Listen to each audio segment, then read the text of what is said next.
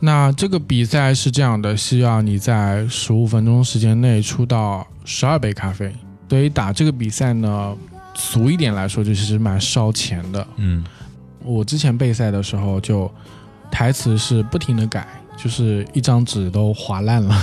一个初中级的认证课程差不多在七千左右，哦，嗯那我觉得这个可能就是一个咖啡师一个半月的工还是资比，较还是昂贵不的吃不喝的。对我觉得对，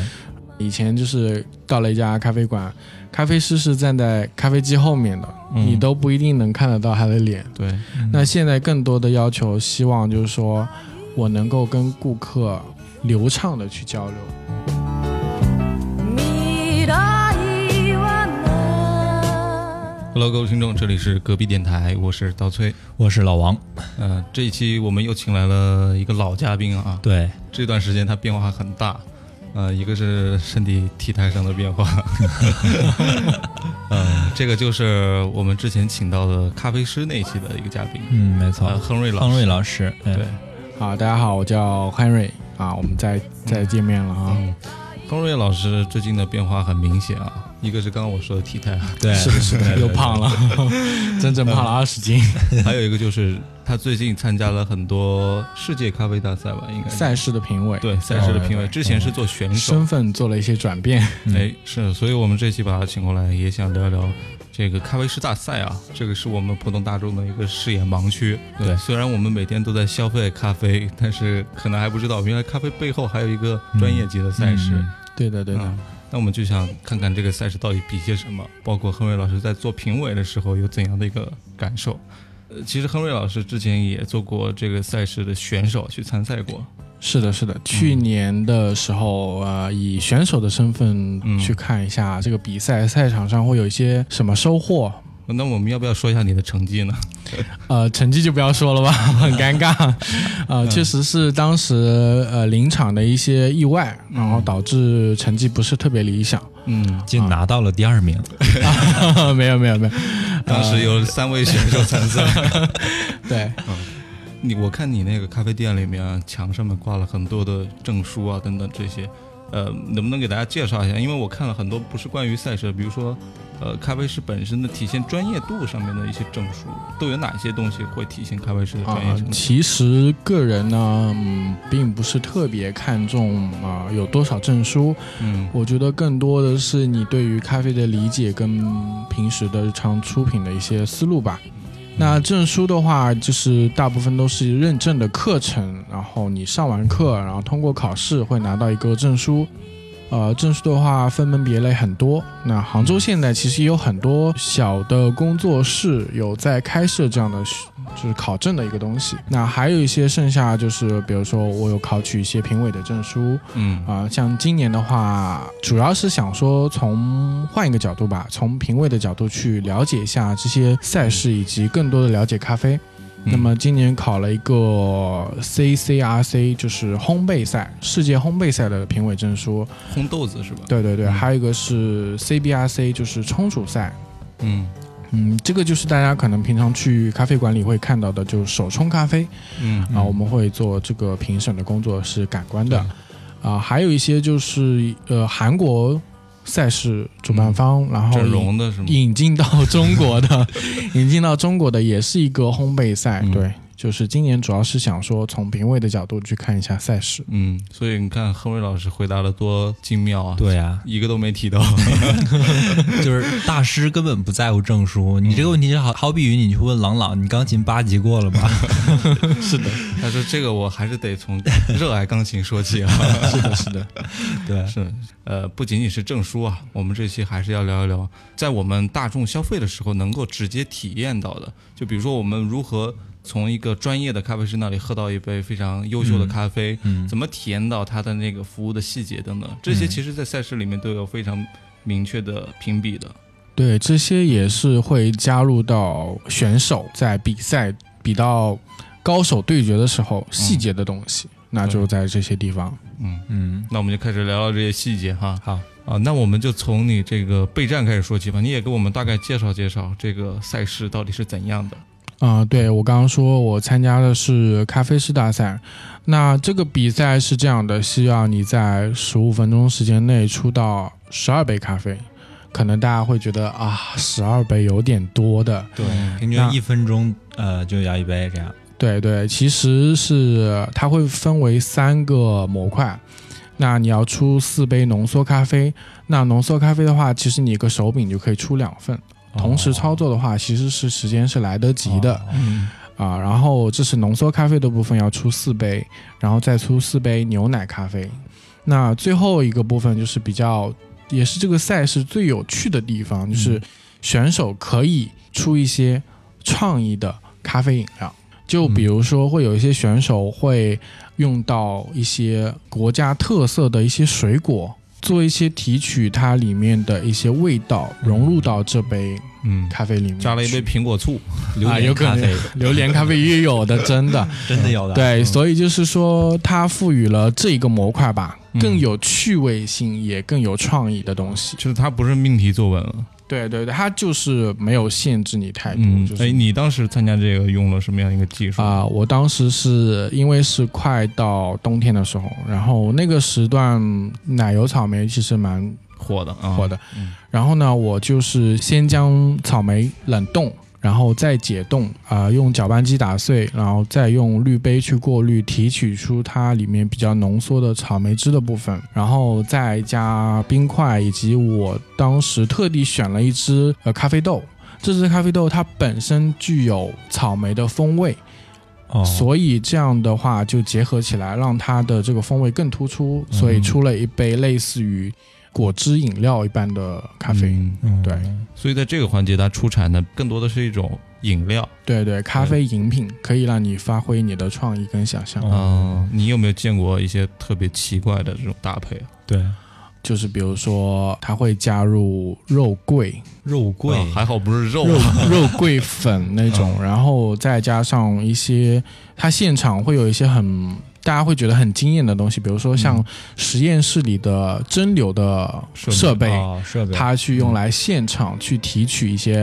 啊、呃像浓缩的部分的东西。嗯嗯那么这个给人的一个视觉感受会有比较有冲击力。哦嗯对，搞成化学现场，对你感觉像是个化学教室，嗯嗯嗯嗯，还对戴着护目镜那种， 但也会有就是可能有些选手为了这个东西太执着了，然后导致在赛场上就很容易打翻，因为这个、嗯这一套器具其实是比较脆的，然后很容哦易打翻，这样嗯会影响到整体的比赛。对。呃，你备战这个赛事的备战之前，你大概花了多长时间？然后每天的状态大概是怎样？我基本上是在知道开通报名通道的时候，已经只有一个月多十天的样子。报名完以后，马上就去开始寻找自己想要的一只豆子嗯啊、因为这个赛事为什么说精彩？它是要同步，你要有展演的，所以不是说你做一杯咖啡就 OK 了，嗯嗯，你更需要去传递的是一些知识的东西。嗯哇，啊，所以我在备赛的时候呢，拿了豆子，然后开始每天基本上八点钟到店里。因为这个比赛，我特地去租了机子，然后在店里就划了一个区域，专门用来走比赛的流程。那基本上每天在店里保证有八个小时，不停的走流程，一遍一遍一遍一遍的在走那。你这跟考研差不多了。对，相当于租了一个考试模拟系统，然后每天刷题。 对对对对， 就是重点是你要还要去请一些专业人士去帮你，你自己做完的咖啡你自己喝可能不会有太多的感受，可是你找一些人去扮演评委的角色，你才能更加融入到这个情境里面去。嗯，那所以你找的这个评委是真的对咖啡有特别了解的，还是随便一个朋友都可以？我是请了两个人，一个是爱好者，就是也是店里的老客人了，嗯那还有一个就是同行。他具有嗯，比如说品鉴师的资质的证的，哦，他的感官会特别好，所以我会邀请他过来那你帮我这个去尝咖啡。很严谨了，就像医学里面对还对有同行评议的。对，就所以说，其实准备这个比赛那一个月还是很辛苦的，不停的去做咖啡，去喝，然后去不断的修改你的台词，哦，因为你要把你要讲的东西融入到每个环节里面，而且要让你的评委能够被你带入到当下的一个环境里面。哎，那你记得你当时做咖啡啊，比如说你备战之前的某一天，可能做了特别多的咖啡，然后你觉得都不满意，有这样的情况吗？会有到一个瓶颈期会，当你练练练，你会觉得说好像就有一个点一直不够好，嗯嗯，然后你又想办法去解决。然后如果说你心态比较急的话，想马上解决其实是有点难的。嗯我是还好，因为我有去就是冷静下来，就不做任何的东西，然后去重新去看视频，对，那看完视频再重我新来特。别想知道，就是你作为一个专业级的选手，呃，你觉得你做的不好，那我们这种普通消费者能尝出来吗？其实是能尝出来的，嗯就包括比如说要表达我这只豆子信息的时候，嗯如果我对这只豆子一点都不了解，嗯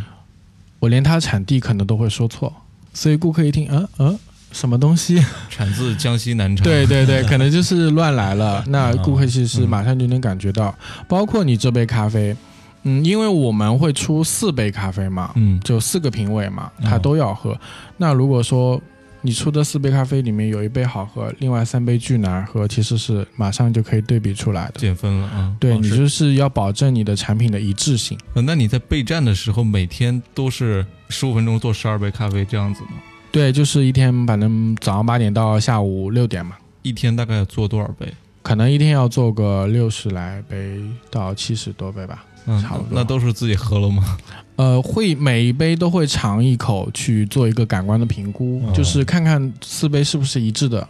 嗯，对，都会喝一口到两口，但不会全部喝完。这样的话可能会吃不消，哦，嗯，对太多了，60摄入的量可能会多太多。了那这个开销也挺大的呀。呃，整体我备赛其实我算是蛮节约的人了，嗯所以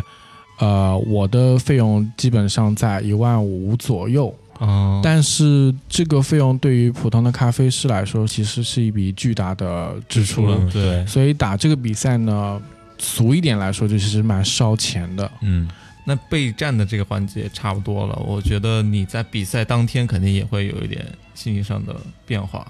当天会很紧张吗？特别紧张，嗯因为第一次参加这么大的赛事，然后我觉得，啊、首先是不能辜负团队的一个平时的付出吧，因为比赛备战的时候，我不停的在做，总要有人洗杯子嘛，哦所以都是小伙伴们在嗯帮忙。哦，不是你一个人参赛啊，是就你带了我我一群人参赛，但是我的店里的小伙伴们会帮我做，就是赛事后勤组，对后勤组、哦后勤组嗯，对对，他们也很辛你苦是。带了一个炊事班过来， 是的，是的。 所以比赛那天会特别紧张，然后嗯以至于发生了一个小意外，就是我本来准备了一个很大的奶缸，结果在店里的时候拿错了，哦，拿了一个小奶 缸，拿了一个比它容量小一百毫升的奶缸，然后哦导致这样我就没有办法按照原来既定的流程去做这杯咖啡了。嗯所以这是一个小的，算是自己比赛经验不足吧，有一点小失误。嗯那还有就是场上，因为他有给我准备时间的，我是可以去测试我的咖啡的。嗯，那当时测的时候是没有问题的。可能是在最后正式比赛的时候，我在做牛奶咖啡的时候，萃取上出现了一点点小问题，导致最后超时了，对，嗯所以会被扣分。哦，你哦当时大概超了多 少？这个比较丢脸吧，超了蛮多的。超了二十多分钟， 那没有，那没有，就是比我原来就是我在练习的时候是从来没有超时的，嗯就当时因为出现了那个状况，就是没有办法。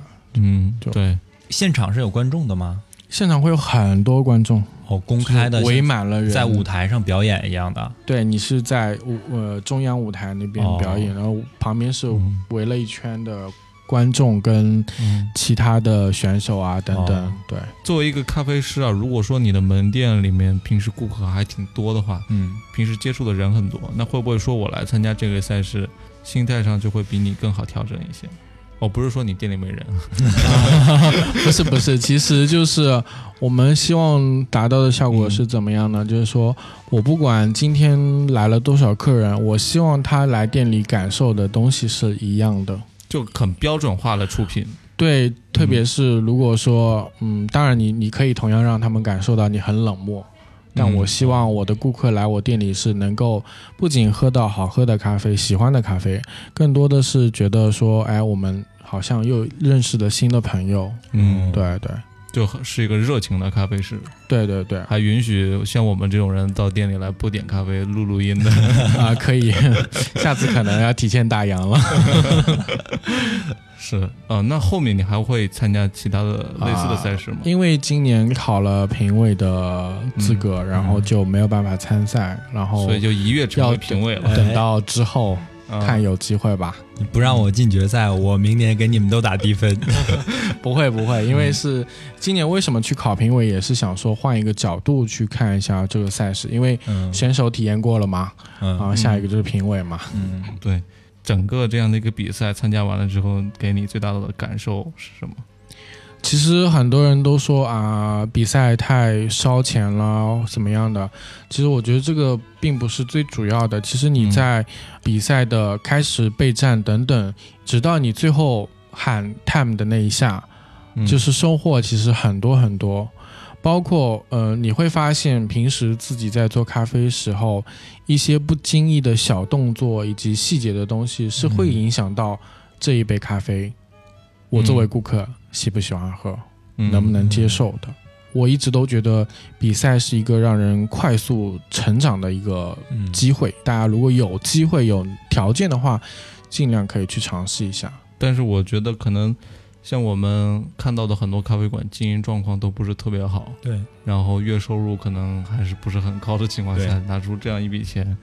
尤其是你是备战了一个月还好啊，有些人可能会备战两个月、三个月，对，有很多那就要花选手好几万块钱去对，成参加这本个还是很高的。也有选手就是第一年没进，第二年继续打，第三年继续打，直到最后拿到好的名次。也有嗯他们付出的更多。这比高考参加成本还大。这就跟我们第一年考证书没考下来，第二年继续考是嗯哎一，样的。啊老王，你这是金融行业，考证对啊书也很对费我就钱。想到了我这个行业啊，大家都在准备，就像刚才亨瑞老师说的，嗯就是比赛这个过程，对于我们来说是考试这个过程嘛。其实嗯最重要的不是你真正考多少分，而是你在准备的过程中真正收获到很多东西。对的，对的。嗯嗯，对这个你所做的行业也会有更深的理解。对对，有更好的理解，然后帮助你之后怎么样去调整自己，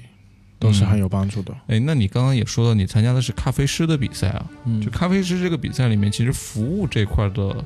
比重应该还蛮大的。对，因为我今年做的是冲煮跟烘焙的感官品味，嗯那其实更注重的是这杯咖啡的味道。嗯那还有一个部分就是你刚刚说的服务。那为什么要看服务？其实就是说，这个选手首先他的一个最基本的制作咖啡的技巧，水准，水准在不在，嗯在不在线。然后还有个就是他的专业度有没有。嗯我们很多顾客可能没有说啊，有评委这样的感官啊，怎么样的，去到门店也不知道怎么去评判这些咖啡。对，对，那其实很简单，你进去点了这杯咖啡，咖啡师如果就是哦好，嗯好的，你的咖啡好了，这样就结束了的话，你的感受是什么？我平时都是这种感受，就星巴克，你到旁边等等啊，啊后面下一位后边排队对，然后喊一声啊拿铁好了，哪位取一下，是吧？对 对，其实这样的服务让我们感受会比较冷漠，冷漠。嗯有的人喝咖啡其实不是因为我真的要这杯咖啡，嗯有的时候可能就是想要做一做。那我刚刚说就是专业度的问题，就是我如果是一个咖啡师，我很冷漠，但我的顾客肯定会就评定会往下走。嗯那所以就是说，专业度，你能不能把你知道的这只咖啡豆的信息，更好的、更完整的告诉你的这个顾客，让嗯他在你这里也能学到的东西。对现在不是就有一个观念说，其实我们消费的不是商品，而是体验。嗯，所以说我顾仪客式感，对来购买是的这杯咖啡，我是从进店的第一秒开始，就是我嗯为它付费了。嗯，对是的。哦尤其是咖啡跟鸡尾酒，我觉得是两种放到台面上的，给你表演的，有一定表演性质的这对种。对对，展演性质。对，他在你面前的话，我会更在意啊、呃你做的这个环节到底是怎样的。呃，如果说你能够给我介绍一下，比如说冲煮，呃，为什么要用这样的滤纸，然后为什么要倒这么长时间等等各个方面的细节，其实我会更容易理解啊、这个咖啡为什么会是这样的味道。嗯，对，嗯就像有些顾客可能他经常去逛馆子，就去、嗯也是爱好者嘛，喝咖啡。可是他去这家馆子去十次，依旧觉得嗯，咖啡挺好喝的，就这样。嗯可是他去了另外一家咖啡馆，去了九次，他就觉得我都已经会冲咖啡了，对，那我觉得为什么他去了九次就已经会冲咖啡嗯了？哦，这个就是咖啡师能不能分享更多的东西给顾客。那这是不是咖啡本身它的特别之处呢？如果是调酒的话，嗯我要买很多酒，然后器具也很复杂，嗯所以一般很难听到酒保会告诉你哎这个酒呃我应该怎么调。对，但对咖啡它的那种好像互动性就会很强，对，很互动愿会意更授人多。以渔。是的，是的。嗯，所以为什么大家现在去看？以前就是到了一家咖啡馆，咖啡师是站在咖啡机后面的，嗯你都不一定能看得到他的脸。对，嗯那现在更多的要求，希望就是说我能够跟顾客流畅的去交流，没有任何的阻挡，嗯，能分享更多的东西。嗯这个也是我们在做评委的时候，呃，希望能够选手带给我们更多的分享跟交流。所以这些就已经完全逾越了咖啡它是一个饮品这样一个属性。嗯对它所以带就了是很多知识性的东西在里面。对对，不仅要好喝，能能够让我更加呃陷入到这个氛围里面，我觉得嗯也很重要。没错会不会担心顾客学会了就自己在家里搞着喝，就不来你店里了？起义了？没有问 题，我其实更更喜欢顾客说啊，他自己也去冲冲咖啡看，然后他冲出来跟我会有什么不一样？那我觉得这个交流碰撞的东西，没准我能学到更多的东西。嗯，回去一冲一看，哎，你我让你冲，我让你冲，冲成这样了吗？难喝了还是得来找我吧。就暗自窃喜，是吧？嗯，其实作为评委的话，你的视角会不一样嘛。嗯，那你站在评委这个视角上，你收获的东西是什么呢？更多的是理解吧。嗯我觉得我更能理解我当时在场上的一些失误的东西，包括没有表达完的东西，嗯包括也能理解很多选手为什么上台会那么紧张，手就抖得不行不行不行哦的那种。我还是得回到你做选手啊，你会把前面坐的四个人当成是评委，还是说，呃，你是一个对待顾客的心态去对待他们？对，其实这个就是很多选手的一个误区，他会觉得说，嗯，我前面做的是四个四个评审，那自然而然就会给自己很多的嗯压力。那假设如果说你在门店平时服务顾客就是这样的模式呢，我觉得可能你的备战会更轻松，嗯，嗯因为你一直都是这么做的。就保持一颗平常心。对，就是你，嗯你平时跟顾客分享也是这样的专业，然后出品也是这么优秀，嗯，那我觉得你就是不用紧张。对你就是把平时的东西搬到了赛场上而这已，就是对衡高考水之前，我们班主任就这么说的。高考日常化，对，对，日常高考化。所以就是 呃，当然比赛我也是觉得意义也就在于这里吧，呃，希望就是说把这些更好的咖啡体验、精品咖啡文化等等，通过这样比较自然的方式呈现在很多很多咖啡馆的吧台上面。嗯，哎，那拉开这个参赛选手他的名次差距的，你觉得是服务环节还是技术环节？嗯，我觉得技术是第一，服务是第二。就像我们说的冲煮赛，它有两个板块，嗯第一个是指定充足，主办方会给到你豆子，可是你在上场比赛之前你是不知道是什么豆子的，嗯就是大家都是一样的。即兴的，那对你怎么样把它冲出来好喝，嗯，这个是最基础的东西，对，考而验且这个技术分数是一直会带入决赛。比如说你的指定的冲煮分数很高，然后你的自选分数也好，那么基本上你进决赛是没有问题了。嗯嗯那有些选手是这样的，指定的分数比较差，但是他自选的分数呢又很高，结果平均一下，他有没有进决赛？对，就严重对偏科了。这个，对，就相当于我们学习当中严重偏科，嗯所以我们很多时候技术是第一啊。那这是在一个参赛的策略上的问题啊。对，嗯，那在服务上面呢，它拉开比分的到底是什么？因为我感觉，如果是好的咖啡师的话，大家的那种体验的嗯愉悦感应该是类似的，嗯它不会有很大的差别吧？对，就是比如说，呃，嗯，今天这个选手他只是把他要冲的咖啡就标标准准的冲好，没有任何的其他专业的东西分享给你。那另外一个选手，他在给你做咖啡的过程中，他告诉你，哎，你今天喝到的是什么样的豆子，哦它来自于哪里，它的嗯特点是什么？那我今天做了哪些呃调整，我让它这个东西变得更好，嗯然后实际你在杯中喝到，哎，确实好像嗯，不一样哦。嗯那这个就是他在服务上面提升的东西，他的专业度给你带来了一些加分的东西。我觉得这个就好比好学生之间比的不是谁能打满分，嗯而是谁能写出某一道题的四种不同解法。嗯 是的，是的，嗯对，那会不会说你的表达能力也很重要？呃，我觉得也很重要吧。像我之前备赛的时候，就台词是不停的改，就是一张纸都划烂了，啊，嗯就你还念写了念到稿子这，里会卡嘛，嗯就是跟我的其实操作可能会有一点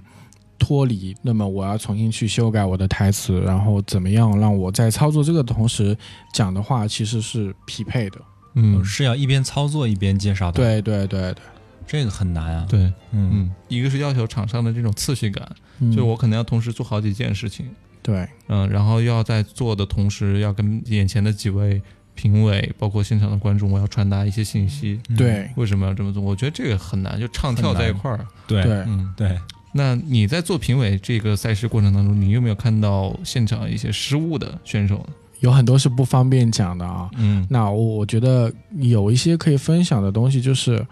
呃，你有没有真正的为这个比赛做的准备？有没有做充足？其实赛场上一下子就可以看出来。比如说，我有遇到选手，就是他根本不知道自己在讲什么，这样就是没有办法说让你的评委能够专注有你代在入做咖感啡，嗯对代入感就比较可能是一差。种独特的风格呢。嗯对， 还有一种就是准备的流程也不够充分吧，嗯就会遇到比如说粉罐，他把咖啡豆磨好放在小罐子里面，嗯因为我们都要定量的嘛，嗯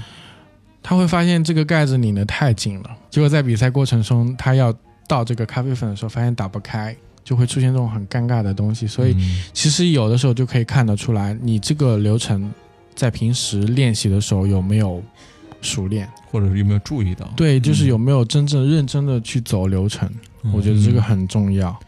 对我这样听下来，这个整个流程还是相当的复杂跟严谨的。，哦嗯对，是的，你在平时日常服务顾客的时候也会这样去做吗？还是说，呃，因为服务顾客的时候可能人比较多嘛，不止对四个人，那可能，呃，我要做的事情比在赛场上还要更多。对，其实嗯我觉得门店的有的时候服务其实要比赛场上来的更嗯有挑战。比如说今天特别忙，然后你这个时候在给前面两位顾客冲咖啡的时候，后面来了一波顾客，嗯，那又只有你一个人的时候，你怎么办？对你，要想办法，不仅要完成这杯咖啡，同时也要照顾后面排后队的面客人，嗯排队的客人。哦对，像我一般有的时候，呃，如果比较忙的话，我会先嗯，就聊聊是侧天面，跟后面等待的顾客说，嗯你可以先找一个喜欢的位置坐下来，嗯，我冲完这杯咖啡，帮你先倒杯 水，这这样样子子。。那你们会不会去参照一些其他的服务行业他们的服务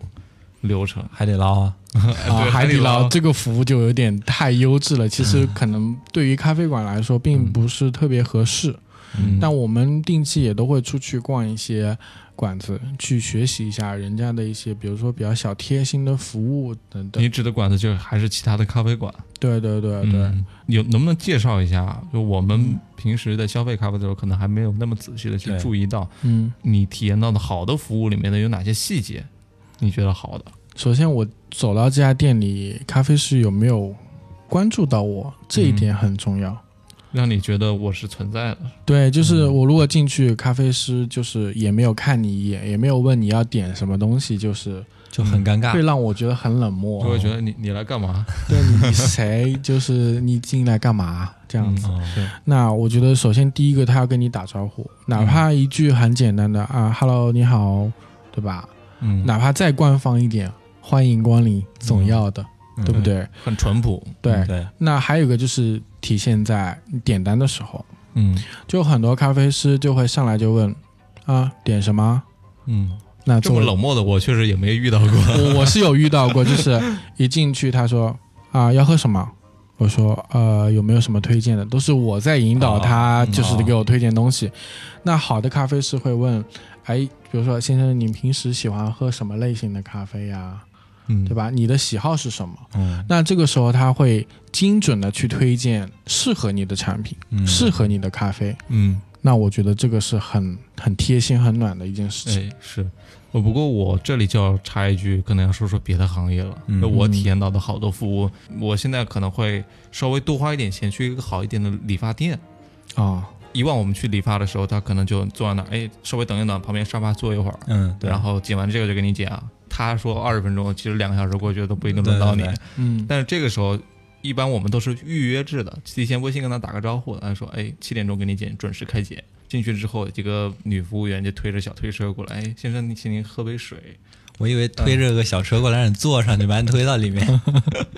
那是医院里面是吧？剪发，在剪发的时候，他会告诉你你的头型适合怎么样剪发。我觉得这一点就跟咖啡师很像了，嗯他会告诉你一些专业性的知识，嗯包括你以后怎么打理你的头发，嗯你应该用什么样类型的洗发水等等，都会告诉你。嗯，所以剪完一次头之后，你回去自己会很好的照顾好你的头发。哦，我觉得这一点就特别优质。就是定制化的体验和标准化的体验给人的感觉是不一样的。对，其实我觉得反而是以前那种便宜的是定制化的体验，老顾客你过去对对对体验会跟新顾客特别不一样。对，因嗯为，现在很多，呃比如说咖啡店也好，刚才刀崔说理发店也好，就是很标准，就让你觉得很冷漠，就像一个机器人一样。嗯，就星巴克这种，哎，对，嗯，这种我觉得我们东北人做的就特别好。你哎看，你一去东北，啊来了老弟，还加鸡蛋呢，今 天定制化的也很亲切。是的，对。还有一个是，呃，我女朋友经常去买化妆品，会碰到很多贵哥贵姐哎，嗯哦，啊、然后比如说，呃，有些贵哥贵姐是一直追着你，跟着你屁股后面，生怕你不买东西那种。哦对，嗯就是让你感觉特别有紧迫感。还有一种呢，就是，呃，跟你说、呃有没有那个口红啊，什么什么什么色号的，他说有啊，呃，这个九百八，那你也不知道为什么，他就跟你说钱了，嗯，是老娘买不起了，还是 还是看我太穷啊？呃，就特别让你会很不爽的那种强烈的销售感在里面。嗯，然后还有一些好的那种贵哥贵姐就会跟你介绍，哎，这个口红是什么色号啊？呃，你为什么会配这个颜色啊等等？尽管也是在销售，啊会让你感觉特别的舒服。嗯对哦对对，就很贴心啊了。其实我觉得哦嗯没有那种特别流程化的东西，对，很自然，很亲切。嗯对，回到咖啡这个话题上，现在国内的这些咖啡师的服务水准，你觉得未来还会朝什么样的方向去发展？你觉得还有什么地方是不足的吧？嗯就是从这一两年来说，其实咖啡师的变化是蛮大的。嗯从原来的可能吧台你都不一定见得到他人，从嗯现在你可以跟他一些简单的交流，嗯甚至有一些店的服务，我个人觉得特别好。对，就是我去的时候，他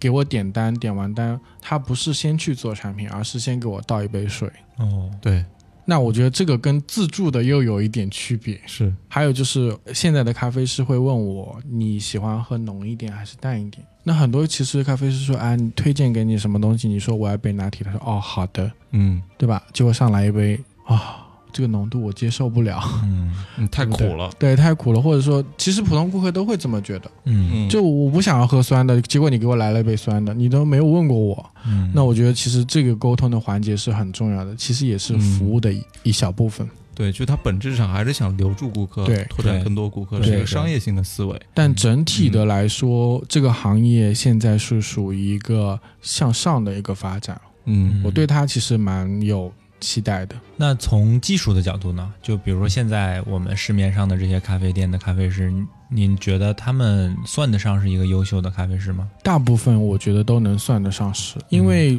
嗯，从我接触来说，很多很多的咖啡师，他也在不停的要求自己，不停的学习。嗯包括我们中国的一名咖啡师就很厉害，拿了世界冲煮冠军嗯啊！我觉得这个就是标志着我们中国的咖啡行业也在不停的发展，也得到很多世界的认可。嗯我觉得这个是很好的一个方向。嗯嗯咖啡到国内来说，作为舶来品被大众所了解，其实这个时间跨度也不是特别长，对，嗯可能也就十几二十年的时间。但是所以现在已经拿冠军的这种级别了。对，发展特别快。对我们去参加比赛也好，或者说日常我们自己去学习也好，它一定是为了一些利益上的目标，把我的店做得更好，最终也是为了一个商业目标嘛。对对对，其实呃，说直白一点，我觉得说你去打比赛没有任何目的性或者利益性的话，有对点嗯假。其实说实话，我自己当时比赛，嗯，第一个想法是说，哎，我参加一些比赛，让大家认识一下我，嗯对吧？如果拿了一个好的名次，我可以说我来自哪家哪家店，对是不是可以对我的店有帮助？嗯对但其实这个是可能有的选手，就像我一开始心态其实不是特别正确的。对，我只有在备战的快到后段的时候，发现其实这些都是不能现在去考虑的。嗯现在更应该考虑的是什么？是我怎么样去完整的展现这一次比赛，怎么样把流程顺顺畅畅的走下来。然后那再考虑获奖感言。对你只有， 因为你只有先拿出你的实力，你的、嗯你的一些专业的东西，你才有资格去谈说，哎，我是嗯对哪家咖啡馆对的，对或者怎么样的。先考上一个好大学再说。对对对，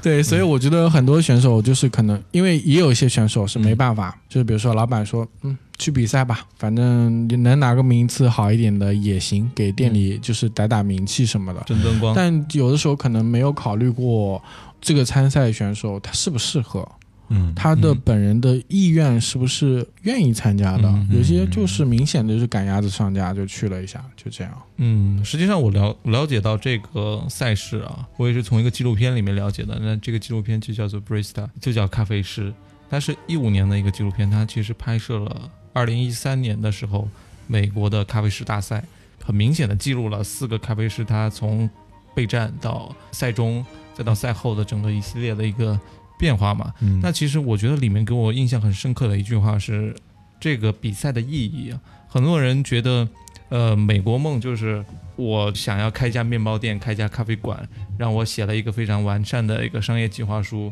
去找银行里面贷款，银行就能给我钱，帮我把这个小小的美国梦给实现起来。但实际上，这只是一个媒体上的一个宣言而已。那这个比赛的出现，其实给了很多这样热爱咖啡的人的一个入口，就是我如果我表现得非常好，拿了名次的话，会有很多这种投资机构会找到你。如果说你要开店的话，我可以给你钱，或者说你想要换一个职业去做一个职业咖啡师的话，我可以帮你去做介绍。嗯它会有一点商业机会的。那我们国内的这种咖啡师的比赛，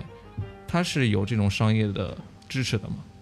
我觉得商业的支持肯定是会有的，比如说，嗯，有一些有一些选手去参加比赛，有一些品牌就会支持他，比嗯如说提供很多很多专业的设备啊、物料啊等等，那为的就是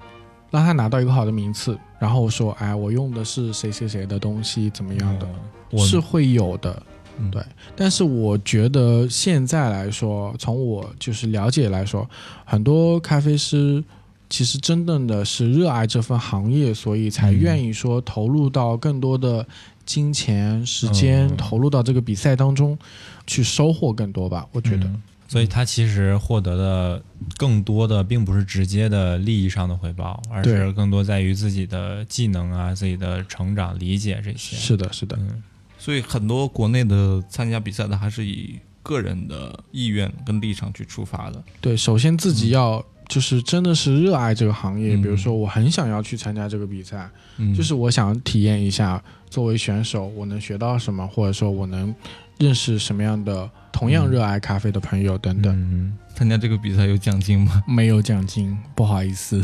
那他只会给你一个证书吗？嗯、你首先就是参加分赛区吧，然后拿到进入总决赛的门票，嗯然后总决赛你如果拿到全国冠军的话，你可以嗯代表中国参加世界赛。哦哦，就有一种国家荣誉感。对对，这其实就跟奥运会是一样的。哦，对，嗯，升国旗、奏国歌那种。呃，那我不知道有没有，对，应该没有这么浮夸、啊。就会有有有为国争光的那种荣誉感吧。哦对嗯，但是我觉得。咖啡师这个职业，目前来说，我们刚刚也聊到，可能他在国内不是一个特别赚钱的职业了。嗯，你觉得未来会成为一个比较赚钱的一个职业吗？我不能说它赚钱，但是我觉得是一个很好的平台。嗯，真的，我现在觉得咖啡师是万能的，嗯怎么包括其实实很多顾客都会觉得咖啡师万能的，嗯嗯什么都得会，然后修机器啦，做咖啡啦，然后什么画个海报啦，然后通个下水道啦，什么都得会，真的是万能的。我觉得呃居家必备吧。那跟我们电台刀崔的定位差不 多。是一个好丈夫的选项。是呃的所以我觉得其实咖啡师这个领域来说，其实未来的发展是会越来越好的。包括嗯这两年、杭州的氛围也是已经在往好的方向走，嗯啊、也会大家会看到很多很多新的咖啡馆对开出来，对吧？我我们电台就请过另外一个咖啡师的嘉就宾能喝到嗯更多更多好喝的咖啡，我觉得这个是比较好的一个趋势。嗯当然，咖啡师的待遇也变得越来越好。我记得以前很苦的，就是可能一个月就三千块都不到，嗯，然后你要自己租房子，偶尔你看上个喜欢的奶缸两三百块钱，你得可能要熬个几顿，然后买下来，嗯对吧？然后你想说我要去进修一下，学习一下，一般现在的课程就是一个初中级的认证课程，差不多在七千左右。嗯哦，嗯那我觉得这个可能就是一个咖啡师一个半月的工还是资比，较还是昂贵不的吃不喝的。对我觉得嗯对，呃是很苦比较艰难的对，嗯但是未来的趋势是肯定是好的。哎没想到那么多文艺女青年幻想的咖啡师这样一个小资的职业，背后是这样一个严谨 科学。听起嗯来很心酸，而且对，是的，很多人很多人都会觉得说啊，咖啡是很自由、很舒服，然后每天就站在吧台里面，还能跟顾客聊聊天，什么哦讲讲话。嗯其实那都是被迫营 业。对，我这样听下来，嗯觉得虽然咖啡这个行业啊已经商业化的很成熟了，嗯但是对于我们这群默默付出的背后的这些咖啡师来说啊，嗯他们还没有真正的被商业化所影响，还能够比较保持初心的这样去学习啊、去比赛啊，这样对自己又付出了很多，然后像刚才亨瑞老师介绍的，又没有奖金，呃，真的让真的我觉很得辛苦，而且对要很辛苦到处奔波这样子。嗯，你做这些事情，你的家里人会支持吗？其实一开始是不太支持的，希望我嗯去当老师，因为我是做呃师范学校。哦，对，然后但我我自己从大学开始就接触咖啡了，嗯，然后对它真的是热爱吧，着迷很了热爱对，嗯然后说的再大一点，可能我是希望说自己做的每一件事情是对于这个行业是有帮助的。嗯，对我希望这个行业越来越好。嗯，因为还在初期嘛，行业好才能哺育到你们每一个从业者。对对，特别是我自己从事这个行业后，发现其实要学的东西很多很多很多，嗯，然后永远觉得时间不够，应该有更多的机会去学习。对对，好励志啊，这一段， 其实真的不是励志，有的时候你在跟同行交流的时候，会发现觉得好像，嗯，有有一些领域基本上是空白的，嗯，这就、嗯这就让自己就是要求自己得去学。嗯感觉咖啡师远远没有我想象的那么轻松。嗯，就像刚才亨瑞老师说的那样啊，我觉得可能大多数人跟我想的都是一样的。咖啡是很高级的一个工作啊，做做咖啡，嗯哎，这样就对还能撩妹，对吗？对对， 然后嗯感觉很酷，工作环境也很很优雅，这种其实嗯根本背后的这些，他们付出的东西是我之前嗯真的没想到过的，嗯，对，尤其是我之前在咖啡馆里面做做了一段时间义工嘛，我都是下午才上班。哦，我觉得，我觉得这个上那班你的是有点舒适的。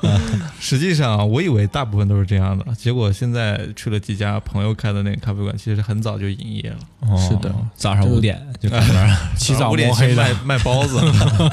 卖俩小时包子先，卖油条、包子，然后再卖咖啡，是 吗？对对对，嗯。那我们这期也聊的差不多了啊，对，嗯，那其实从这个赛事这个角度出发，我们更能了解咖啡师这个行业背后的一些严谨跟它的科学性，嗯，对然后包括这个赛制里面也有一些创造性的要求嘛，嗯也会看到咖啡这个饮品它在这些年的一些变化。呃，刷刷瑞幸啊，它也会出现，比如说什么一些创意新品咖啡饮加料是了吗？哦橙子的那种对咖啡饮品哦。其实这种饮品，我觉得未来会越来越多样化。其实就是让咖啡变得更有趣了。嗯对，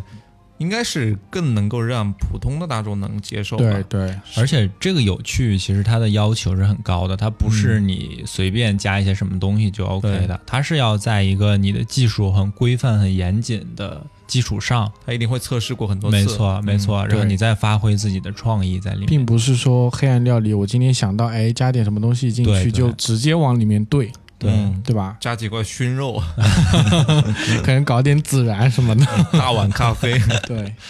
非常感谢亨瑞老师这一次做完评委之后的激情分享，欢迎以后啊你再做选手的时候，再到我们节目里面分享分享。对，在对啊这里其实我也很希望告诉观众朋友们，就是说，嗯，啊，如果你是一个顾客去到咖啡馆里面的时候，我希望你们能够更用心的去体会一下咖啡师的一个服务吧。当然我，我更提倡就是，如果你有不满意的地方，希望能够跟咖啡师之间有一个更好的一个沟通跟交流，而不是嗯说，呃，离开这家店之后，然后去给他一个差评或者怎么样。嗯我觉得您能够给出更多的意见，是帮助这个行业更好的成长。哎，嗯那同时也想告诉很多咖啡师，其实，呃，大家都可以尝试的去参加一些比赛，嗯从比赛中不一样的方面吧，去认识一下自己，我觉得这也挺好的。对，嗯那我们今天的节目就到此结束，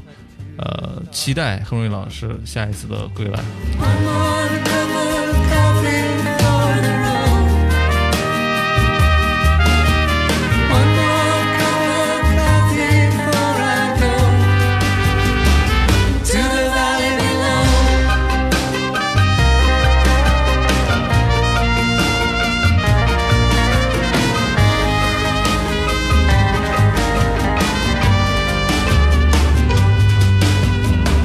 Your daddy, he's an outlaw and a wanderer by trade. He'll teach you how to pick and choose and how to throw the blade. He oversees his kingdom, so no stranger does intrude.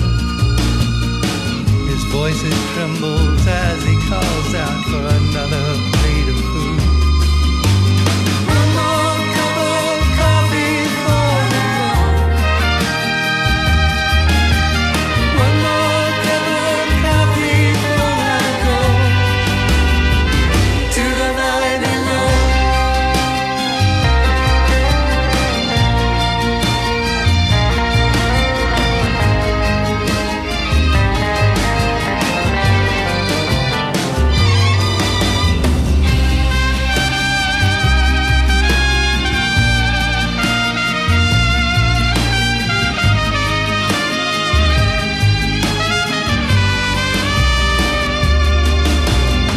Your sister sees a future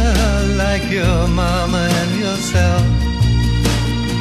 You've never learned to read or write, there's no books upon your shelf. And your pleasure knows no limits, your voice is like a meadow lark. But your heart is like